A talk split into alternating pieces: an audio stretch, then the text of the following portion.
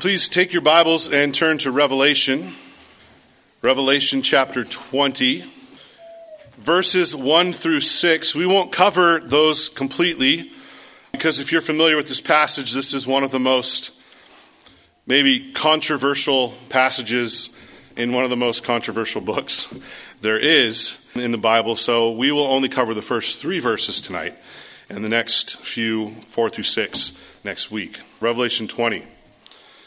I want to read 1 through 6 to give you the context. So let's hear now the word of the Lord.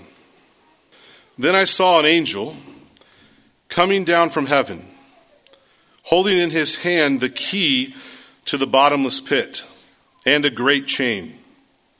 And he seized the dragon, that ancient serpent, who is the devil and Satan, and bound him for a thousand years, and threw him into the pit and shut it and sealed it over him, so that he might not deceive the nations any longer until the thousand years were ended. After that, he must be released for a little while. Then I saw thrones, and seated on them were those whom the authority to judge was committed. Also, I saw the souls of those who had been beheaded for the testimony of Jesus and for the word of God. And those who had not worshipped the beast or its image and had not received its mark on their foreheads or their hands. They came to life and reigned with Christ for a thousand years. The rest of the dead did not come to life until the thousand years were ended. This is the first resurrection. Blessed and holy is the one who shares in the first resurrection. Over such things, the second death has no power. But they will be priests of God and of Christ, and they will reign with him for a thousand years. Let's pray. Heavenly Father, what a blessing it is to gather again on the Lord's Day and to sing your word, to read your word, to hear your word and pray your word. Father, we pray that you would bless us tonight by drawing near to us and using your word to admonish the idle, to encourage the faint hearted, to help the weak. And Father, help us to be patient with one another as you conform us to the image of your Son. Pray this in Jesus' name and for his sake. Amen. Let me begin tonight with a counseling situation that maybe some of you have encountered. Let's say a brother or sister in Christ comes to you because they're really struggling. They are despairing and frustrated with their work in evangelism. Now, maybe they say something like, You know? I've prayed for my family for years, and I've shared the gospel as often as I could, and I have made no progress. Time and time again, they don't listen to me, they don't want to hear it. Or maybe they come to you and say, you know what? We've been praying for this friend, this neighbor for years, and finally I got a chance to share the gospel. And you know what? We were good friends. We were a part of each other's lives. We've been in each other's home. But as soon as I opened my mouth to talk about Jesus, they cut me off. They completely cut off the friendship, and now I have no chance to talk to them about the Lord at all. Or maybe someone comes to you and says, You know what? I am really struggling because I feel like the church, in a way, is, is kind of a lost cause. Every day I look into the world and I see the world grow more and more hostile to Christianity, more hostile to the gospel and to everything we hold dear as Christians. And it feels, at least from my perspective, that more people are walking away from the church than are walking into the church. And they say, Well, I just feel hopeless. It's getting harder and harder to pray for the lost and to share the gospel because I just feel like nothing will ever change. You ever been there? Maybe some of you there right now. Maybe some of you have talked to brothers and sisters who are there. I'm curious, what would you say to someone like that? Where would you take them in God's word for hope and encouragement? Would you go to the Gospel of Matthew, the end of the Gospel, to the Great Commission, where God tells us to make disciples? But then Jesus also says, All authority in heaven and earth has been given to me. I'm in charge. And by the way, I am with you. That'll give you fuel for evangelism. Or do you go to the book of Acts and show time and time again God's incredible faithfulness to work through sinful, even foolish disciples at times? To build his church from Jerusalem to Judea to Samaria and then to the ends of the earth. These are great places to go, by the way. And uh, there are many other places in Scripture I think you could go to comfort someone in this struggle. But I wonder how many of us would turn to Revelation 20 and talk about the millennium. I wonder if any of us would encourage our brothers and sisters by saying, Look, because of Christ, Satan is bound. He can't deceive the nations anymore, which means the church is essentially invincible. It's unstoppable in its ministry. The Great Commission will be complete. It's never hopeless. Christ is on his throne, which means that he will keep his promise to build his church, and the gates of hell will not prevail against it. I bet some of us would probably say those things. I don't know if we would turn to Revelation 20 to talk about it, though, because this passage is, like I said, pretty controversial to some. There's a lot of misconceptions about the millennium, and sadly, people stay away from it. I think it's incredibly sad because this passage, this whole section about the millennium, is an incredible incentive to personal evangelism. It gives us great hope and great peace as we try to share the gospel and we get rejected or we get persecuted and we seem like we make no progress at all. This passage gives us hope. And I've been praying as we spend two weeks in these six verses, we would find that great hope and peace. We would really trust that Christ will build his church and the gates of hell will not prevail against it. That's what this passage really teaches. Now, in order to see that great hope and to remember that, I want to answer two questions for tonight. There will be at least three or four in this whole section, but the first two are essentially this. Simply, when does the millennium occur? When does the millennium occur? That's kind of verses 1 and part of verse 2. And then, second, what does it mean to have Satan bound during the millennium, during that thousand year reign? Now, I said next week we'll deal with verses 4 through 6, which talks really more about the millennial reign of Christ and what that looks like. But these are going to be the focus today really what and when is the millennium, and then what are we talking about with Satan being bound. So, first, let's talk about when the millennium occurs. When does this thousand year reign occurs? Now, you'll notice as we've gone through Revelation, we often don't use a whole lot of categories and titles and labels because we want to show you what the text says. And that's really important that we do that. We will do that. But I think because of the controversy here, I want to at least put some of those categories before you. So historically, there have been at least four common answers to this question when does the millennium occur? And the first two are in a category known as premillennialism. Right? We know what pre means, right? Premillennial, before the millennium. They believe that Christ will return before the millennium. Now, historic premillennialism believes that tribulation for the church will increase over time. It will increase to the point where it'll get really bad, and then Christ will return. And then when Christ returns, he will raise the Christians from the dead, and there will be a literal reign on earth. Now, with historic premill, there's some debate on whether it's a thousand years, literally, or whether it's just a long period of time. But essentially, once that reign is over, that thousand year period or period of time, the end of the millennium will come when Satan rises up and Christ defeats him, and then there's judgment and then the eternal state. Now, that may sound pretty familiar to most of us. I'll bet most of us are familiar with a variation of that known as dispensational premillennialism. That's wildly popular in our day, isn't it? Mainly, I think, because of the Left Behind series, if you've ever read that, or the ministry of John MacArthur, which is not too far from here, and a lot of the seminaries that were around. They teach this dispensational premillennialism. And it's very similar, but there's a few distinctives. The dispensational version believes that there's kind of a two stage return of Christ. That Christ comes in a secret rapture first takes the Christians out of the world, takes his church out of the world, which means the world just falls apart. And then at that point, the Jews repent. And that's one of the big distinctives of the dispensational version. There's a very distinct line between the church and then the Jewish ethnic nation of Israel. And then once that happens, then Christ will return again with his saints after a period of tribulation, and then there will be a literal millennium on earth. This group is very literal. Definitely a thousand years. They think often that it'll be an actual throne in Jerusalem.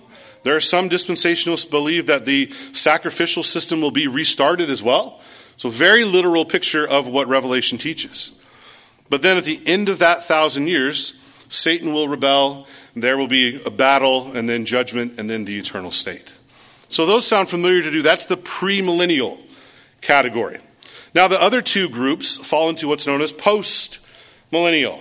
Probably figure out what that means too, right? Post meaning after. So Christ returns after the millennium.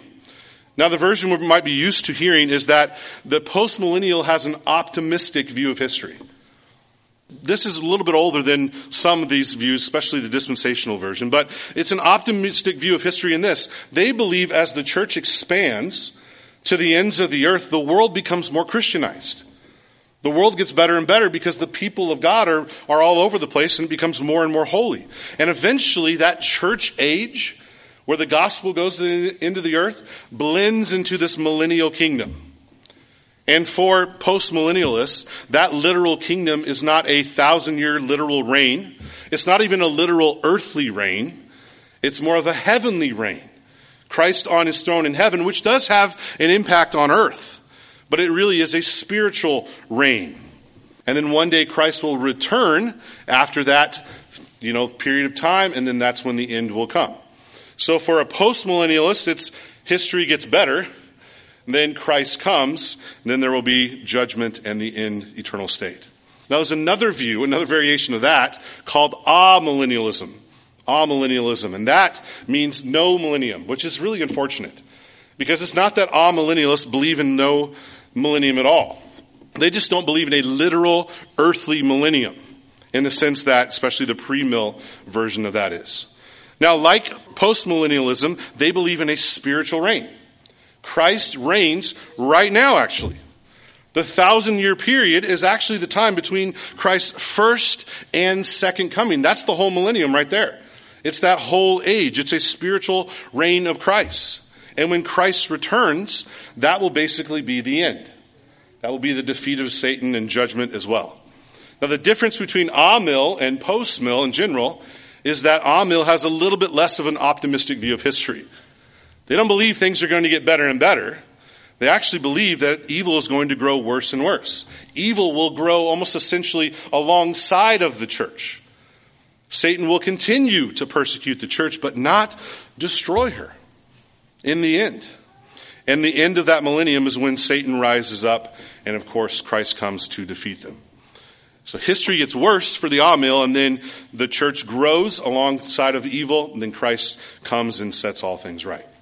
Now, if that didn't make your head spin, to be completely honest, if you've been following us through Revelation, you've received an amillennial perspective on this book. And I don't say that because we just love the name or we love the category and the people that are in that category. It's not why we chose to be amillennial. We believe that's what the scripture teaches. In fact, like I said, that's why we haven't used the label all that much, is because we want to show you what the Bible says. But it does fit very clearly into that category. And as we study the millennium, you need to remember this is the only place, please hear me, the only place in Scripture that explicitly teaches about the millennium. There's some other texts that may be related, but this is the only explicit place where we have teaching on what the millennium is, which means it's not an essential gospel issue. It's not like the Trinity, it's not like Christology. This is something that's important, but it's not as essential as those. And so we need to have room for disagreement here. We need to hold our views humbly and lightly and be okay because there are a lot of great men that I respect, a lot of pastors and, and scholars that have different views on this. It doesn't mean they're not a Christian, by the way. I do believe they're wrong in this, but it doesn't mean they're not brothers in the faith. Now, At the end of the day, even though I said this is not a gospel issue, please don't hear me say this is not important. Don't hear that. This is a very important issue, and we need to decide what the text says. So let's look at chapter 20, verse 1, and see when the millennium occurs from the text. So look at verse 1 with me. Then I saw an angel coming down from heaven, holding in his hand the key to the bottomless pit and a great chain. And he seized the dragon, the ancient serpent, who is the devil and Satan, and bound him for a thousand years. So there it is. There's the millennium. There's that thousand year period we're talking about. Now, that first word then in verse 1, for a premillennialist, they see that then as a chronological statement. They see that as then this happened. If you remember in chapter 19, last week, when Jason was talking about this text, chapter 19 ends with Christ's return. Christ's return and there's judgment, right? So they see the then and they're like, oh, Christ returns, then the millennium. See the pre-millennial? They see that very clearly, and that makes sense looking at the text. There's just a couple of really big problems with that. Then, in Revelation, doesn't always mean then this happened, especially a then like this, which is then I saw. Then I saw. We've seen this is the way that John essentially begins every new cycle. In chapter 4, it's then I saw a door. Chapter 12, then I saw a sign. In chapter 15, then I saw a sign. Chapter 17, then I saw a woman. And then now here in chapter 20, then I saw an angel. If you want more details on those cycles, go back and listen to Jason's sermon a couple weeks ago. That was really a helpful overview of all this. So this then in 20 verse 1 is not a chronological statement. It's merely a transition. It's merely John saying, then I saw this, not then this happened.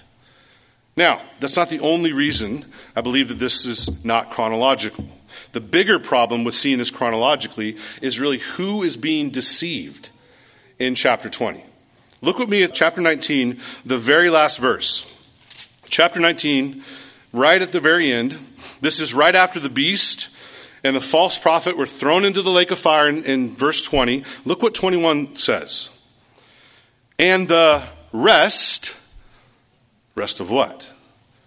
Those are the rest of the enemies of God, those that were listed out in verses 17 and 18, those that sided with the beast that were thrown into the lake of fire. The rest were killed with the sword, which came from the mouth of him who sat on the horse and all the birds were filled with their flesh.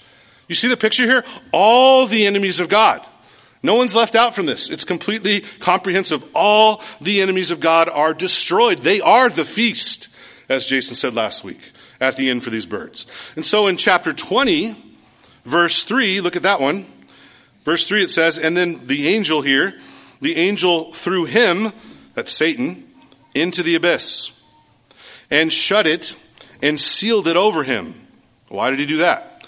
So that he would not deceive the nations any longer until the thousand years were completed. Now, the question here is if all the nations were destroyed in chapter 19, who is left to be deceived in chapter 20? If we're seeing this chronologically, then why in the world does Satan need to be bound up to be kept from deceiving the nations? There's no nations left. See the problem here? That's why I don't think this is a chronological statement. This is just the next cycle, the next set of visions. And we know that because this follows the same pattern as all the visions. The last, all the visions end with kind of this great battle and final judgment. That's how chapter 19 ends. Guess how chapter 20 ends? In verse 7 and on, great battle. And then all the way to the end, we have final judgment. And so, what do we have in this little section right in the beginning that describes the millennium? We have the beginning of a new cycle. We have the beginning of the cycle that describes the time from Christ's first coming to Christ's second coming. And that's what chapter 20 is all about. We get further proof of this, by the way, in verse 1 with this image of a key. Look at the middle of verse 1. The angel is holding in his hand the key to the bottomless pit. Have we seen that key before, haven't we? That Christ is given a key. in the very beginning of Revelation, right after his resurrection. Revelation 1:18, the risen Lord says, "I was dead, and behold, I am alive forevermore, and I have the keys to death and Hades." That's Christ saying, "Now I have all authority in heaven on earth." I'm in charge. I'm on the throne. I am ruling over this world, which is what he says right before his ascension. So I hope you can see here this millennium rule, this millennial rule of Christ is the church age. It's right now. It's the time from his first to second coming. It's really the time period that is described in each of the cycles. We're just getting a new angle here. It's a new picture, a new image that describes what we've seen so many times in Revelation. Once again, describing what Christ is doing in this world. Now, it probably even goes without mention that the millennium is definitely not a literal thousand years. I think if, it, if you saw it as a literal thousand years, you have to make an incredible case for it, because it is literally the first literal number in the book, if that's the case. Think about that 144,000 1260 times time and half a times, the 200 million troops, all the sevens, all the fours, all the tens, all symbolic, except one number. And not just one number, 1,000, it's filled with a passage that's full of symbols. Jesus didn't literally get the key to hell. Satan isn't literally a dragon bound by a chain. These are all symbols, right? Plus, look, John told us this from the beginning. Uh, we've been saying this, we're not going to be able to say it much longer. We're almost done with this book. But John told us from the very first chapter this is a book of signs and symbols. And you can go back and listen to the first sermon in this whole series, uh, maybe a year ago now, to get a review on that if you need to. So don't believe the accusations. You might hear at times that people that take an amillennial or postmillennial view of the millennium are just not taking the Bible seriously. Because they're not interpreting it literally, they don't care about the Bible. That's not true. We're interpreting it as John has told us to interpret it, as apocalyptic literature. And if that wasn't enough for you, 1,000 years is used symbolically in other places in Scripture. I'm sure you know this verse, Psalm 50, verse 10. It says that God owns the cattle on a thousand hills. Does that mean that okay, these thousand hills are God and that thousand and one hill is not God's. No, that's a big number describing all that God owns. So this thousand years is a symbol for a complete or extended length of time. I hope that's clear because we're going to build on that for these next couple weeks. So, when does the millennium occur? Right now. As Christ is on his throne in heaven, it's the whole church age and it will end when Christ comes back and sets all things right. Question number two What does it mean to have Satan bound? Bound then for that thousand years. We see that binding in verse 2. Look at verse 2 with me. And he, that's the angel again, verse 1, seized the dragon, that ancient serpent, who is the devil and Satan, and bound him for a thousand years. This is typically where people have a really hard time with amillennialism. Because they'll tell you, well, you're saying the millennium is now, right? Yep. So Satan is bound right now. Yep. Well, then why in the world is the world such a mess? Why in the world is, is things so bad out there? It doesn't look like Satan is bound at all. It looks like he has free reign. It looks like evil is everywhere. And that's an excellent question. But John gives us the answer right in the next verse. He tells us what he means by saying that Satan is bound. What's the purpose of the binding? Look at verse 3. And threw him into a pit and shut it and sealed it over him. Why? So that he might not deceive the nations any longer. Until the thousand years were ended, after that he must be released for a little while. You see what John is saying here? John's saying, no, Satan is not bound in every sense. He's not completely inactive in this world. That's not what he's saying. He is still very active, still tempting and deceiving, still assaulting God's church. We saw that through all the cycles, especially through the beast. He still prowls around. like a roaring lion seeking someone to devour. But what John is saying, he's bound in the sense where he can't deceive the nations any longer. What does that mean? I think it actually has to do with two particular things. First is he can't gather the nations together to destroy the church. Because guess what happens as soon as he was released from the binding? That's exactly what he does. Look at verse 7. Verse 7 and towards the end of the passage, or in the middle of the passage there. And when the thousand years were ended, when the binding's done, Satan will be released from prison and will come out to deceive the nations that are at the four corners of the earth. Okay, so we're going to see what that deception entails. Gog and Magog to gather them for battle their number is like the sand of the sea, and they march up over the broad plain of the earth and surround, listen, the camp of the saints and the beloved city. Who's that? That's the church, isn't it? So during the millennium, Satan is kept from uniting the nations together to just seek and destroy the church. That doesn't mean he won't persecute the church. It doesn't mean he doesn't do terrible things and tempt us and use his beast to do horrible things to the church. But the bottom line is he's bound from wiping her out completely. Brothers and sisters, don't you see if this hasn't happened, the church would have been gone a long time ago. A long time ago. Well, the second reason the second way the nations are deceived the nations will no longer be deceived because they'll finally be receiving the gospel and be able to come to Christ. It's the picture here of the gospel going to the ends of the earth. Paul says it this way in Ephesians 2:12 when he talks about the Gentiles being separate from Christ, excluded from the commonwealth of Israel, strangers to the covenants of promise, having no hope and without God in the world. And listen to the change. But now, now that exclusion is over. But now in Christ Jesus, you who were far off have been brought near by the blood of Christ. Paul says it this way in Acts 14 and 17, essentially saying, Look, the Gentiles, the time of ignorance is past. Now God commands everywhere to repent. And so the binding of Satan is so that the gospel gets out, so that it calls the world to repentance and the gospel gets to the end of the earth. That's the picture here. Now, let me show you a couple more passages. Keep your finger here and turn to Mark, Mark chapter 3, for a moment. Mark chapter 3, I want you to hear it from Jesus' own words when he talks about his own ministry in Mark chapter 3. Obviously, this is the beginning of the gospel. This is the part of Jesus' ministry where he's healing a lot of people.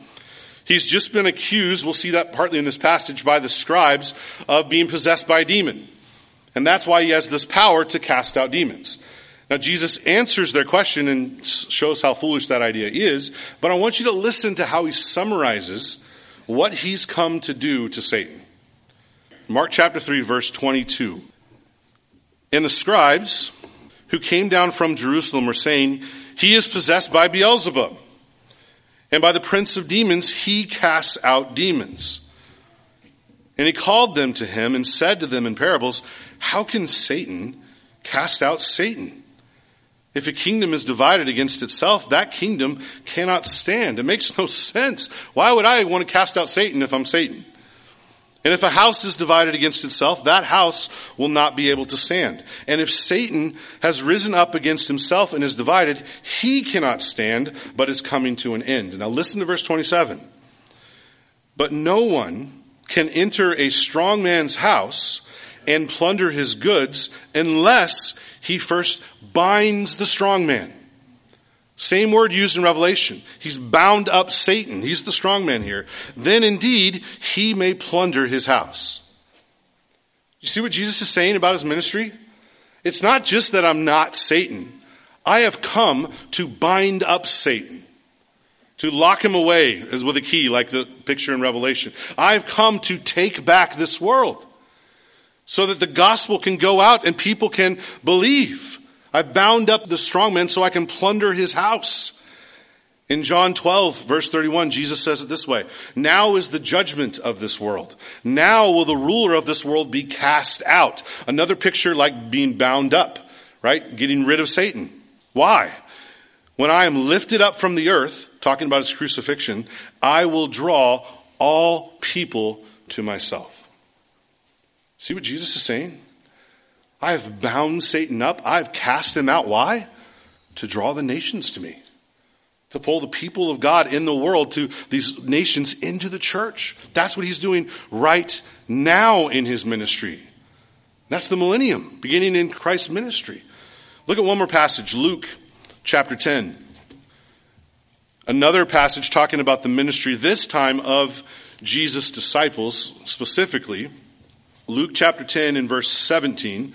And this is when Jesus sends out the 72 to essentially do all that he has been doing to heal and cast out demons and to preach the gospel. And they come back so excited because of the great success, because the demons actually obeyed their call to be cast out. And look what Jesus says about what they did and what he saw. Luke 10, verse 17. The 72 returned with joy, saying, Lord, even the demons are subject to us in your name. And he said to them, I saw Satan fall like lightning from heaven. So Jesus once again is saying, My ministry is casting down Satan. It's binding him up. And it's not just my ministry that's going to be doing that. I am giving that ministry to you. This is what the church will do. The gospel will get to the ends of the earth. You will come along with me and restore what was fallen in this world. That's the picture that Christ is giving us. This is Christ building his church and proclaiming Satan is bound so the gates of hell will not prevail against my church. That's what Christ is saying here. Do you see the fuel this gives to evangelism? To world missions? Do you see how much of an impact it makes? Yes, we know that Christ lived for us perfectly in our place. He died for us on the cross, paying the penalty for our sin in every way. Rose from the dead to free us from sin and death. That is wonderful good news. I'm not trying to diminish that in any way. But Christ also, when he came, bound Satan from destroying the church so that through us, God will build his church. Christ will build his church. And what do we see happen? As soon as Jesus ascends, the gospel goes in the book of Acts from Jerusalem, Judea, to the ends of the earth. What do we see throughout the rest of church history? The gospel spreading to the ends of the earth. Think about it. We are here right now because Satan has been bound. And the gospel reached Bakersfield, California. And one day the gospel will reach the Wanchi people as it did the Yembi people and the other nations we're praying for, for our missionaries to go out. This is a guarantee that that will happen. As Christ says in Matthew 24, the gospel of the kingdom will be proclaimed to the whole world as a testimony to the nations. And we know that happens because Satan is bound. Then, then the end will come. Then Christ will return. Brothers and sisters, please see the millennium as this guarantee, this assurance that the Great Commission will happen one day, will be completed one day. So we should pray fervently for our friends and our families and our, our coworkers. We should preach the gospel with boldness because we know Satan can't ultimately stand in the way of them being saved. That God will be faithful to save through that preaching. And every time, every time we see a believer, we see someone bow the knee to Jesus, we are seeing, we are seeing proof that Satan is bound. And the gospel is going to the ends of the earth. Well, this is what motivates us to, to go to the hard places, to make the tough decisions, to make incredible sacrifices even to take great risks with our families and even our own lives, because we know our efforts are not in vain. Yes, Satan will do his worst. He may kill us, but ultimately, the church will never fail. Because Christ will build his church. Christ will build his church, and the gates of hell will not prevail against it. Let me pray. Father, we thank you for your word and this incredible teaching on the millennium. Pray, Father, you would empower your saints, encourage your saints to preach the gospel boldly. Father, we thank you that we have received the gospel by your gracious sovereign hand. But Lord, we pray that we would be diligent to pray, diligent to preach, so that your gospel can go to the ends of the earth. Lord, help us to trust you. Help us to know it's not our efforts or our winsomeness or our ability to win people over. It's you building your church. And you have faithfully promised to do it through us and graciously promised to do it through us. So Lord, help us to trust you. Pray this in Jesus' name. Amen.